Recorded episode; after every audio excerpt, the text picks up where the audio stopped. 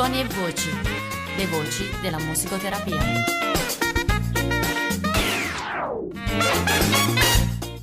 Chi mi segue sa che quando parlo di strumenti in musicoterapia non sempre mi riferisco esclusivamente agli strumenti musicali. Eh, oggi infatti parleremo di strumenti ma di valutazione e per farlo c'è qui con me Laura Gamba. Ben rivista Laura. Buongiorno, buongiorno. Come dicevamo eh, anche negli altri episodi, tu già nelle prime mh, pubblicazioni che hai fatto hai inserito i tuoi personali strumenti di valutazione, delle schede, spiegavi i modi di utilizzarli e tanto altro. Ovviamente nel tempo tutti questi strumenti li hai evoluti, perfezionati, fino ad arrivare a oggi, dove addirittura eh, stai, li stai facendo valutare, insomma, stai, gli stai dando una validazione. Raccontaci un po'. Sì, volentieri, anche perché il, l'argomento val- valutazione, strumenti di valutazione è fondamentale, ma penso che su questo siamo tutti d'accordo. Cioè, cosa ci spinge ad avere, a costruire, visto che eh, non ce ne sono ufficiali, a costruire, ognuno di noi si è costruito, si costruisce dei propri strumenti di valutazione, perché abbiamo bisogno di mettere in evidenza eh, l'efficacia di quello che facciamo. Ma dirò di più, eh, secondo me mh, serve anche capire da dove partiamo. Vero. Allora, parlando sempre del, dell'ambito riabilitativo o abilitativo nell'età evolutiva.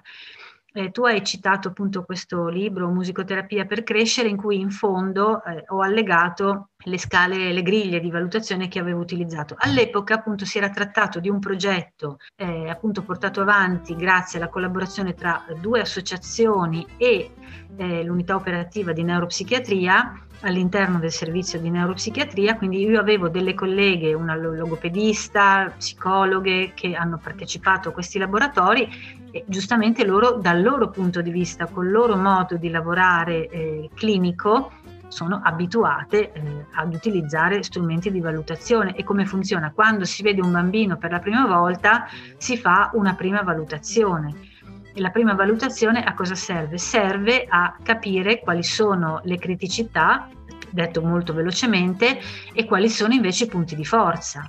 Quindi tu fai una valutazione e la valutazione a cosa serve? Serve anche a definire il progetto di intervento, serve a definire quali sono gli obiettivi dell'intervento.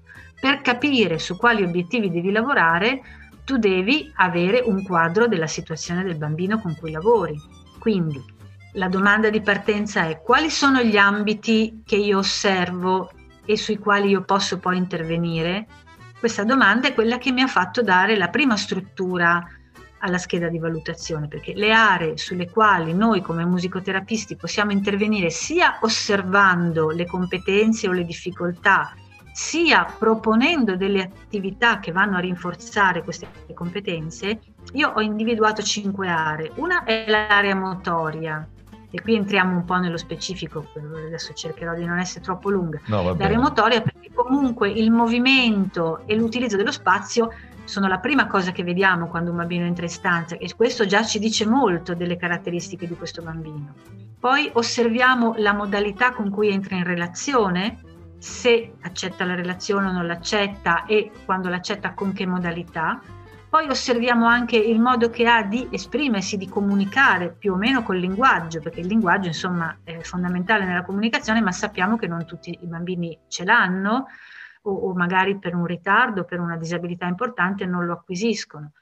Poi c'è tutto l'aspetto anche della sfera cognitiva, anche quella è una parte fondamentale sulla quale anche noi come musicoterapisti possiamo intervenire. E infine infine, non, non, ultima, comunque anche perché quella diciamo che mette in atto le competenze più evolute, è l'area espressiva, cioè vedere come il bambino con cui lavoriamo eh, riesce a mettere in atto processi espressivi, utilizzando gli strumenti musicali, la voce, entrando in contatto con i suoi vissuti emotivi, esprimendoli. Quindi queste sono le aree sulle quali noi possiamo esprimere un'osservazione, una valutazione e soprattutto sulle quali possiamo poi intervenire. Quindi a partire da una prima valutazione, per la quale ho cercato di costruire una scheda abbastanza agile, con pochi item, ma che ci consente di avere un primo quadro. Questo è stato un suggerimento che mi ha dato proprio una neuropsicologa con la quale ho collaborato e con la quale mi sono confrontata, la quale mi ha detto che poteva essere questo un modo per costruire un primo strumento. Poi a partire da questo si definiscono gli obiettivi dell'intervento.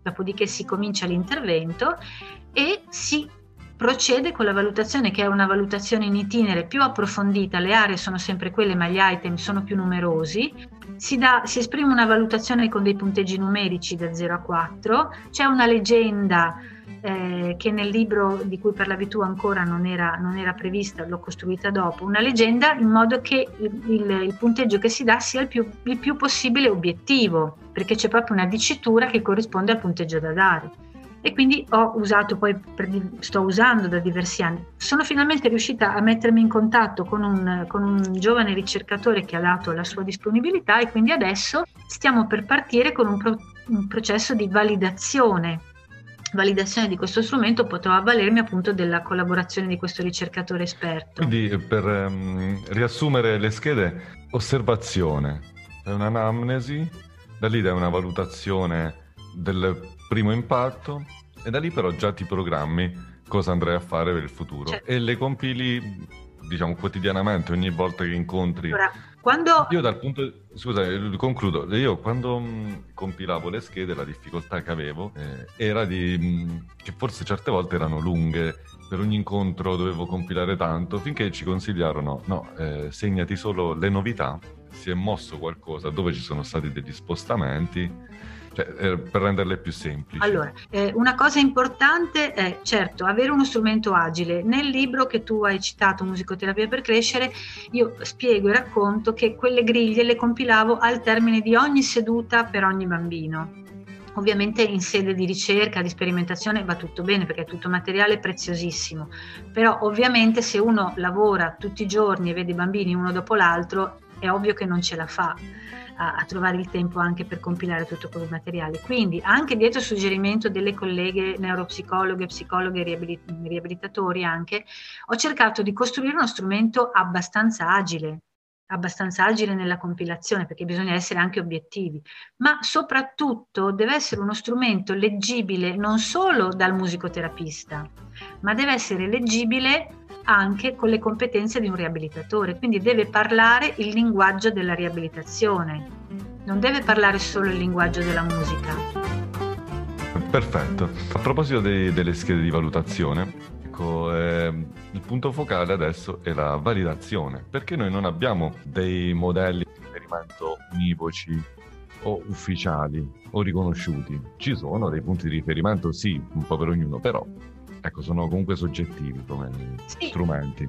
E i tuoi invece li stai facendo validare. E questo è un bel passo, secondo me, importante. Speriamo di farcela, ci sto provando da tanti, cioè ci sto lavorando da tanti anni, ma non è semplice, non è semplice perché comunque io la, vivo e lavoro in una città piccola, eh, nell'ospedale dove lavoro lavoriamo tanto, abbiamo tanta utenza e il tempo per dedicarsi alla ricerca non c'è, bisognerebbe poter lavorare in un istituto di ricerca, quindi mettere insieme l'attività clinica e l'attività di ricerca non è una cosa proprio semplice, perché se tu lavori nella clinica tutto il giorno, tutta la settimana, come fai a trovare anche il tempo per?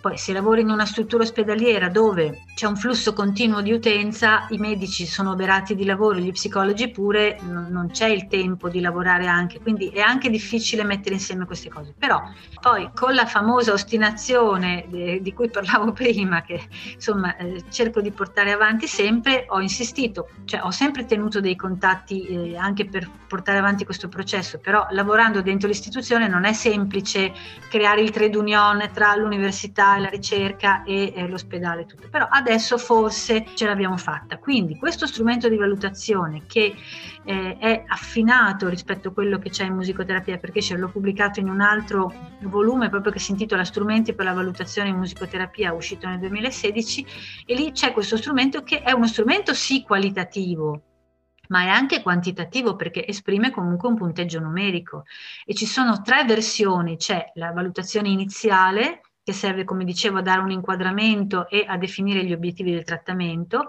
la valutazione in itinere conclusiva, che è distinta per l'età evolutiva, quindi per i bambini più piccoli e per gli adolescenti e gli adulti, dove ovviamente presti un'attenzione relativa agli aspetti cognitivi, perché non è quello su cui vai a lavorare, cioè se lavori con un bambino piccolo ovviamente la stimolazione cognitiva è di un certo peso. Se lavori con un paziente psichiatrico adulto, l'aspetto cognitivo sì lo prendi in considerazione, lo solleciti, ma non è così fondamentale come nel caso dell'età evolutiva. Altro campo sarebbe quello della geriatria, ma lì poi è tutta un'altra, è tutta un'altra faccenda. Quindi ci sono anche, la scheda è modulata in modo diverso a seconda della fascia d'età e della modalità con cui vai a intervenire. E ci sono punteggi numerici con, dei, con delle tabelle che raccolgono i punteggi e che ti fanno capire che evoluzione c'è nel tempo. E quindi questo anche sarebbe interessante secondo me ed è quello che stiamo cercando di portare avanti e fare anche un confronto tra i punteggi ottenuti nelle valutazioni ufficiali validate e la valutazione fatta in musicoterapia. Sarebbe un bel passo. Assolutamente sì, per te sicuramente, ma anche per tutta la comunità. Beh, sì. Avremo eh, tanto da dirci ancora purtroppo il nostro tempo a disposizione è finito, ma potremmo rivederci qualche altra volta ancora, perché eh, so che hai delle pubblicazioni imminenti. Lo posso dire che stai per pubblicare sì, qualcosa? Certo. Eh, sì, sì. Sulle, mm, su delle canzoni, se non sbaglio, mi dicevi. Sì, un, un, repertorio l'ho già pubblicato mm, nel 2015 con progetti sonori L'Albero Fiorito e adesso ne ho preparato un altro, ma è già da tempo che è pronto, però insomma anche lì eh, il tempo è quello che è, Tempi di... eh, quindi si fa un pochino fatica a fare tutto e quindi c'è questo secondo repertorio, sono canzoni brevissime molto semplici che io uso il mio pane quotidiano nell'attività con i bambini, perché quando si lavora con bambini che il linguaggio non ce l'hanno, eh, bisogna davvero inventarsi degli strumenti di lavoro efficaci. Quindi sto lanciando anche questo secondo repertorio di, di, canzoni, speriamo insomma possa essere utile anche. E allora ci devi tenere aggiornati quindi sulla validazione, sì. sulle nuove pubblicazioni. Allora penso che sui social sei comunque attiva. E... Sì, qualcosina a me sempre, insomma, a costo di sembrare un po' così egocentrica, di voler continuare, no. ma è giusto, è un canale che abbiamo, usiamolo, insomma, per far sapere quello che si fa. La comunità dei musicoterapisti comunque attraverso i social si, si conosce, insomma, quindi i materiali girano. Allora, grazie ancora per questo tempo che mi hai dedicato. Grazie a te. Bocca al lupo per tutto e a presto. Grazie Laura. A presto, un saluto a tutti, buona musica e buona vita a tutti. Ciao.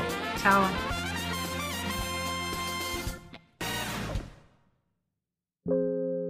Suoni e voci, le voci della musicoterapia.